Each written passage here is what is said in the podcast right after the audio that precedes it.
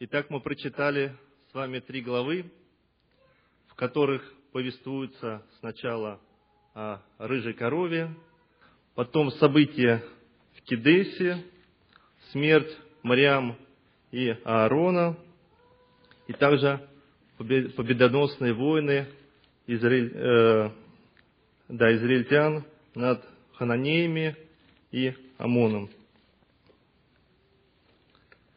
Итак, давайте сначала определим с вами э, исторические рамки, в какой период все это происходило. И вот первый стих 20 главы нам говорит, что э, пришли сыны Израилевы и все общество в пустыню Син в первый месяц. И дальше повествуется о смерти Мариам. Мы узнаем про первый месяц. Дальше через, в конце главы мы узнаем о смерти Аарона. И в 33 главе э, книги чисел, 38 стих, э, как бы повторяется и говорится, «И взошел Аарон, священник, на гору, Ор, по повелению Господню, и умер там в сороковой год по исшествию сынов Израилевых из земли египетской, в пятый месяц, в первый день месяца. То есть мы видим, что заканчивается сорокалетнее путешествие народа израильского по пустыне. В первый месяц года, последнего года, умирает Мариам, и в пятый месяц умирает Аарон. То есть вот-вот народ находится в преддверии входа в обетованную землю. И что происходит дальше? Вдруг Бог дает повеление о рыжей телице или красной телице. В девятом стихе написано, что это жертва за грех. Мы до этого много читали о жертвах приношениях, что совершались грехи, их надо было очистить, и различные приносили жертвы, и вдруг рыжая телица. Чем же отличие от, от других жертвоприношений этой рыжей телицы?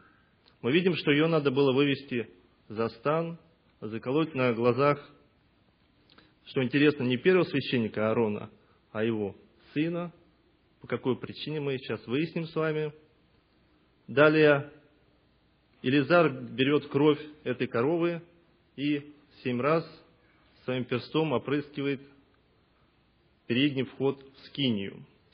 Мы знаем, что на Йом-Кипур тоже бралась кровь, но опрыскивалась завеса на святом святых. Здесь опрыскивается вход в скинию.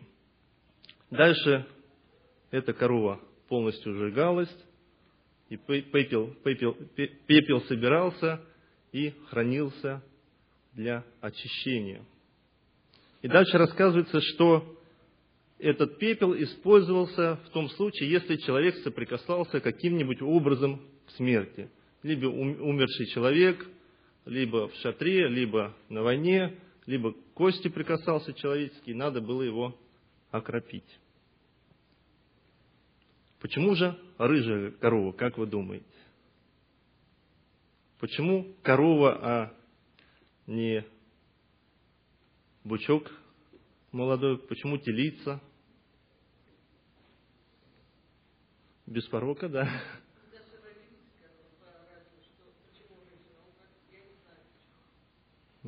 Почему же она должна... Что рыжили, скажем, вы видели рыжих коров вообще? Вот я знаю, кто люди с юга, вероятно, видели. Красные бывают, рыжего. Угу. А знаете, как иногда называют людей, у кого рыжие волосы, их еще по-другому называют. Не рыжие, а смотрите, идет с золотыми волосами, да? На что похоже? Скажем, животное рогатое и с золотым оттенком. Что вам напоминает? Золотой телец, да. Здесь мы видим, что приносят, правда, не тельца, а, да, а корову. То есть э, мы можем определить, что вот мы видим прообраз того тельца и вот рыжая корова. Как это связано? И почему это жертва за грех? В чем грех, если кто-то там из друзей, из родителей или знакомых умер, я нахожусь рядом. В чем мой грех? Почему я вдруг становлюсь нечистым, и меня надо чистить? Какой же здесь грех? Почему это жертва за грех? Если я совершил какой-то грех, я должен принести животное, при мне его закалывают и очищают мой грех. Но здесь...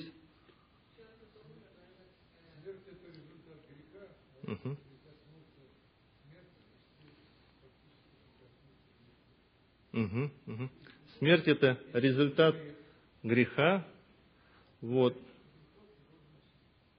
Угу.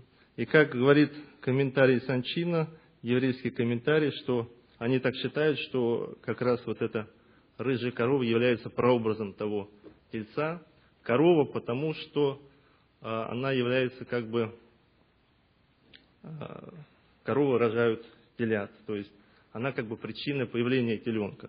И грех был не в самом этом золотом тельце, а что народ израильский, зная, что Моисей находится на горе, отвергают, не верят, что он может вернуться – и творят себе идола. В этом был их грех. Еще интерес, интересен сам термин, который указан в девятом стихе, где говорится, что это жертва за грех. А в оригинале стоит одно слово, которое читается как хатат. То же самое слово используется в книге Бытие, 4 глава. У кого есть Библия, откройте, пожалуйста. 4 глава Бытие и 7 стих, где повествуется о Каине, и Бог говорит ему, если делаешь доброе, то не поднимаешь ли лица, а если делаешь, не делаешь доброго, то у дверей грех лежит. Он влечет тебя к себе, но ты господствуй над ним. У дверей грех лежит. Вот это слово грех или жертва за грех один и тот же термин. И если мы посмотрим, э, чуть-чуть отвлечемся и на этот стих, то, как вы думаете, у каких дверей лежит грех? Хорошо, около разума. Еще. Почему, в каком случае сказал Бог эти слова Каину? При каких обстоятельствах?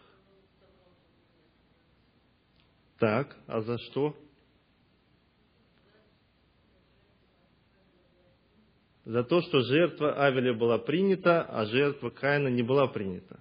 А где они приносили жертвы, как вы думаете?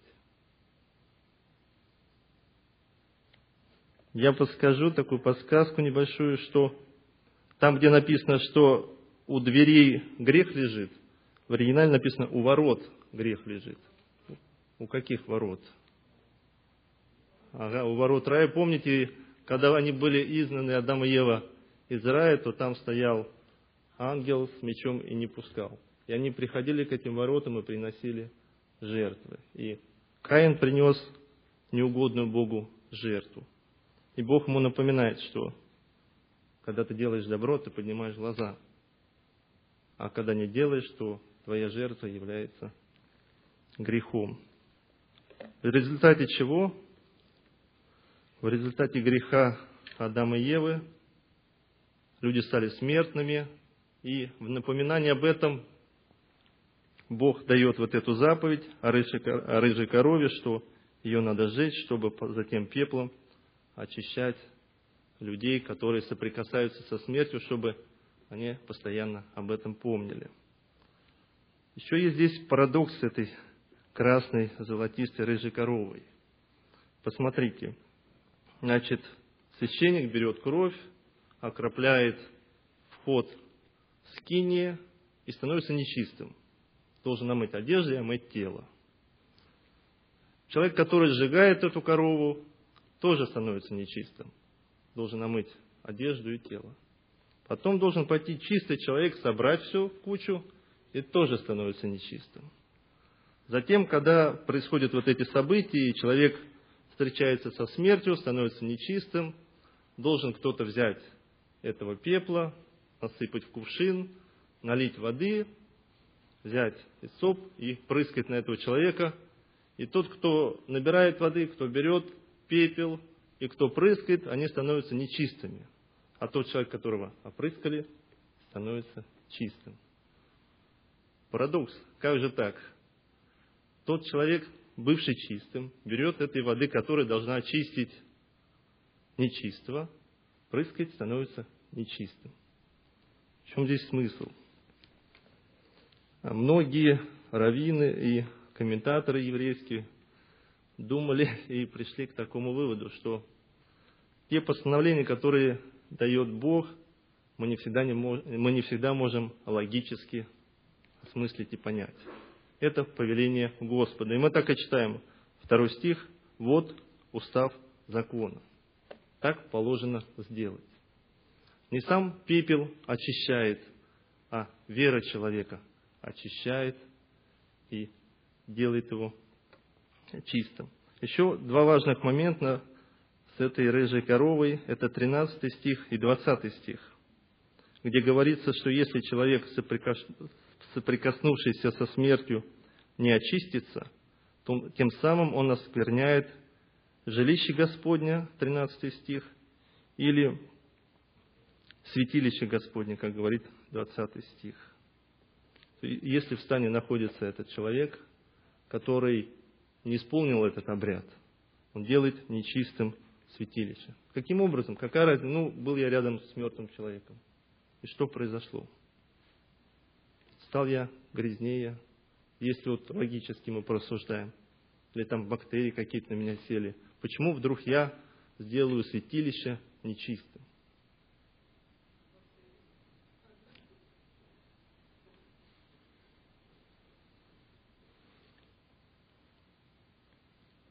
Как в случае с Каином, чтобы прийти к Богу, надо иметь добрые намерения и не сотворить грех. Грех разделяет человека с Богом. Если человек соприкасается со смертью, он становится грешным, поэтому из-за него святилище становится нечистым. И пребывание этого человека с Богом, рядом с Богом невозможно. Его должны выдворить из стана. Сразу после этих событий, после вот этого указа, устава, устава закона, мы читаем о смерти Мариам. И где это случается?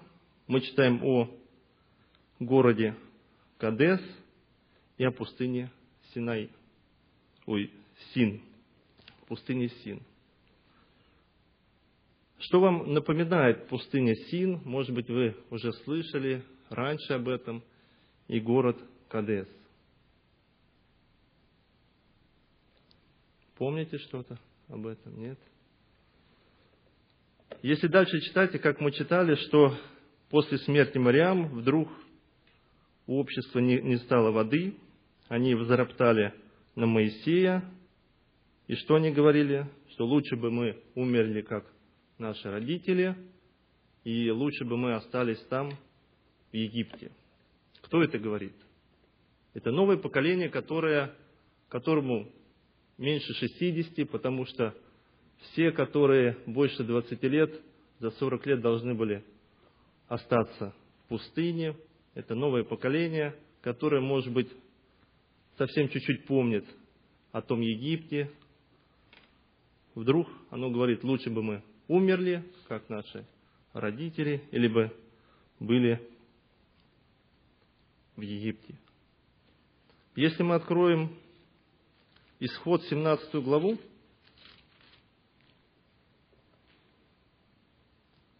и прочитаем первые два стиха, то вы вспомните интересную картину. «И двинулось общество сынов Израилевых из пустыни Син в путь свой, по повелению Господню, и расположил станов в Рефидиме, и не было воды пить народу. И укорял народ Моисея и говорил, дай нам воды пить. И сказал Моисей, что вы укоряете меня, что искушаете Господа. И дальше третий стих также повествует, что народ говорит, лучше бы мы остались в Египте и ходили и хотели побить камнями Моисея. Та же самая история, та же самая пустыня, только тогда это происходило с их родителями, и каким-то образом родители не смогли передать и своим детям эти наставления, эту историю, что может произойти, если не слушать Бога и роптать на Бога.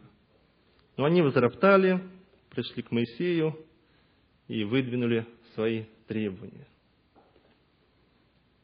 Дальше, по своему обыкновению, Моисей и Аарон идут в присутствие Божие, падают ниц и спрашивают у Бога совета, что же им делать.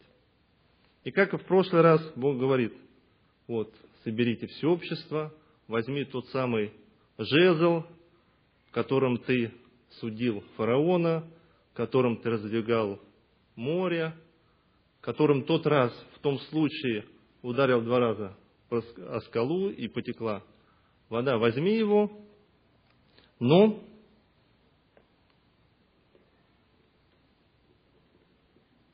восьмой стих. «А, возьми жезл, собери общество, ты и Аарон, брат твой, и скажите в глазах их скале, и она даст из себя воду. Дальше он собирает общество, берет жезл, и что он говорит?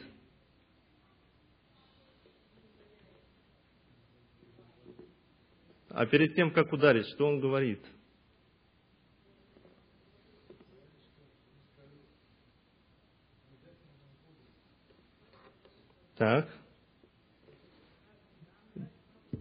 10 стих, ага.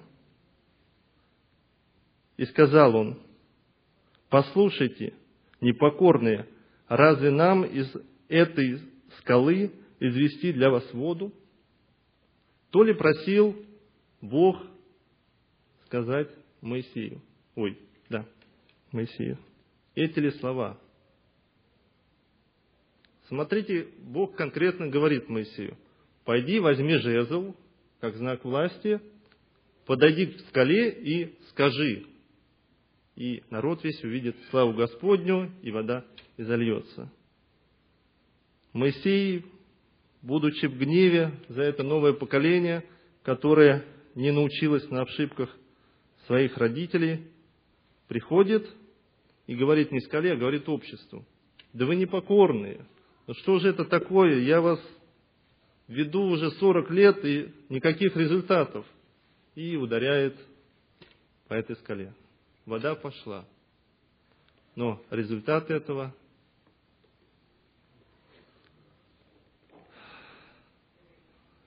совершается грех неверия, и Бог говорит Аарону и Моисею, что так как вы не показали своей веры, вы не войдете в землю обетованную.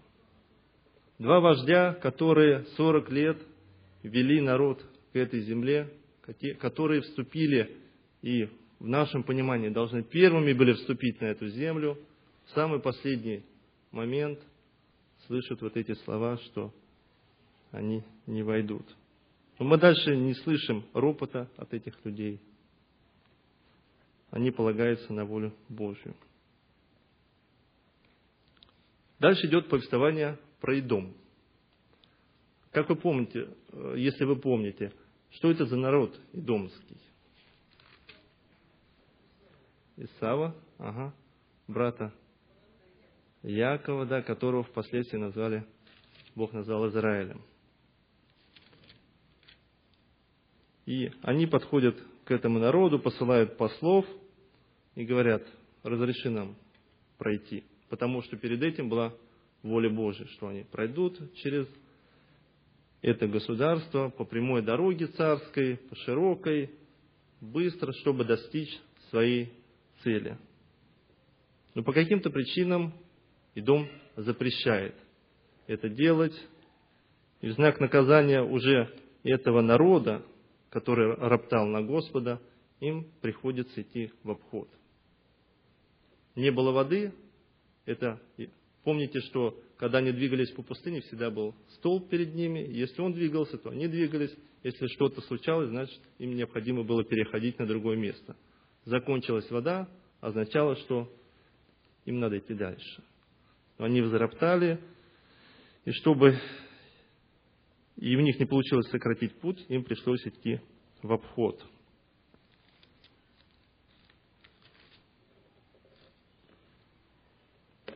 Идя в обход, они приходят к горе Ор. Наступает такой момент, что Аарон, первосвященник, пришло его время, как написано, приобщиться к своему народу, умереть. Они всходят на гору, и он передает свои первосвященнические, первосвященнические одежды своему сыну. Они спускаются с Моисеем, Елизар и Моисей, и народ видит, что по воле Господней, как сказал Господь, так и свершилось. Они видят, что Аарон умер. За свой грех, за то, что они с Моисеем не поступили по воле Божией, не сказали слова Божии, Аарон должен был умереть. И несмотря на это, идя далее, опять не хватает воды, пища им не нравится, и они опять ропщут. Смерть одного из вождей не учит их, и Бог насылает на этих людей змей. Написано ядовитых, в оригинале написано, что а, жалющих, и э, укус этой змеи вызывает жар в человеке. То они шли по пустыне, не было воды, жаждали, теперь и внутреннее горение происходит. Люди умирают. Осознавая, что это суд Божий, они возвращаются к Моисею и просят его. Говорят ему, они каются, что мы согрешили – молись Богу, чтобы Он нас простил. И Бог дает выход. Возьми, сделай медного змея, вывеси его на шест, и тот, кто посмотрит, спасется. Вот это, скажем, спасение с этим медным змеем можно также отнести и с тем спасением с рыжей коровой. Как тот пепел не имел значения, так и сам медный змей, змей не имел значения. Мы видим, что здесь Бог также хочет проверить веру этих людей, чтобы подготовить уже это новое поколение, чтобы они вошли в землю обетованную, имея полную веру в своего Господа. Интересно также, что это за шест, или за знамя, или древо, на которое был повешен этот медный змей – этот термин а, в еврейском языке а, имеет э, как бы из военной тематики. И знаете, когда происходили какие-то военные события, чтобы руководить войском, у начальников были очень высокие шесты, на которых вешали различные знамена различных цветов, которые означали там наступать, отступать или как-то там фланги переформировать. И когда люди видели что кто-то этим указателем машет, они выполняли эти команды. На такой же шест был вывесен этот змей. И все укусанные поднимали свой взор кверху, ища глазами это, этот указатель о спасении, и спасались.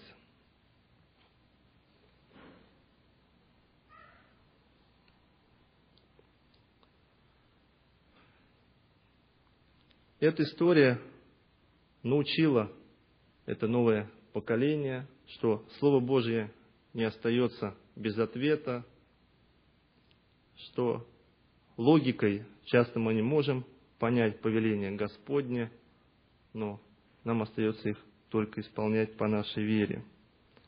И далее мы видим результат, что сначала хананеи пытаются напасть то же самое, как было и в начале с их отцами, когда, помните, соглядатые первый раз пошли посмотреть на землю и пришли, и говорили, что не стоит туда идти, в эту землю, там могучие воины, и только двое говорили, что мы это можем сделать. За это народ был наказан на 40 лет, но он воспротивился и решил пойти и все равно попробовать завоевать силой, не ждать эти 40 лет.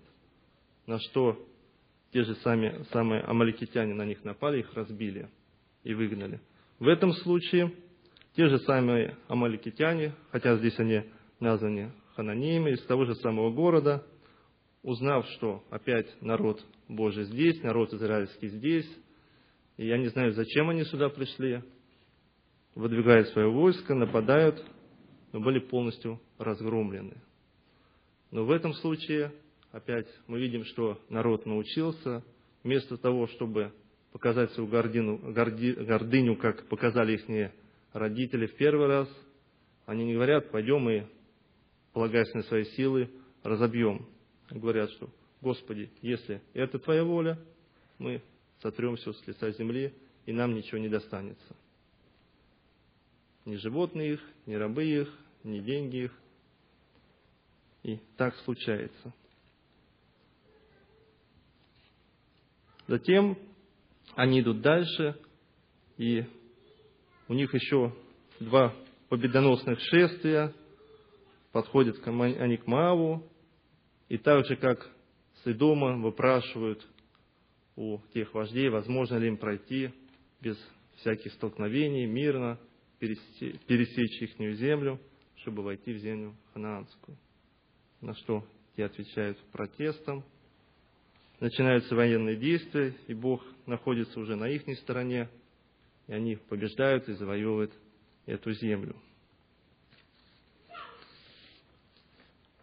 Интересно, что в 1868 году э, в городе Дивоне, о котором мы читали, был найден Моавитинский камень, на котором вот эти цари Маава выбили на этом камне все походы и все войны, которые происходили. И также вот эти войны, которые, о которых мы читаем здесь в числах, в той же подробности, в той же последовательности, как это записано в Торе. После они использовали это, этот камень, когда уже было израильское государство, чтобы предъявить доказательства того, что те восточные земли мало когда-то принадлежали этому народу, они использовали этот камень, чтобы показать. И в конце концов все-таки уже прошлые цари израильские разбили еще раз этот, это Моавитинское государство. Итак, какой вывод из, этой, из этих глав мы можем сделать для себя? Мы знаем, что, как пишет Павел, что Слово Божье действенно и проникает для разделения костей.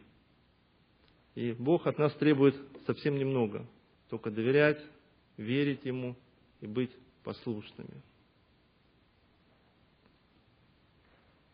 И Он готов нас принять в свою обетованную землю, готов и простил нам наш грех, желает, чтобы мы были чистыми, светили Его Слово, и Он готов освящать нас, и даровал нам также этот субботний день по своему закону, чтобы мы не размышляли логически, почему именно суббота, а не воскресенье, потому что это Его воля.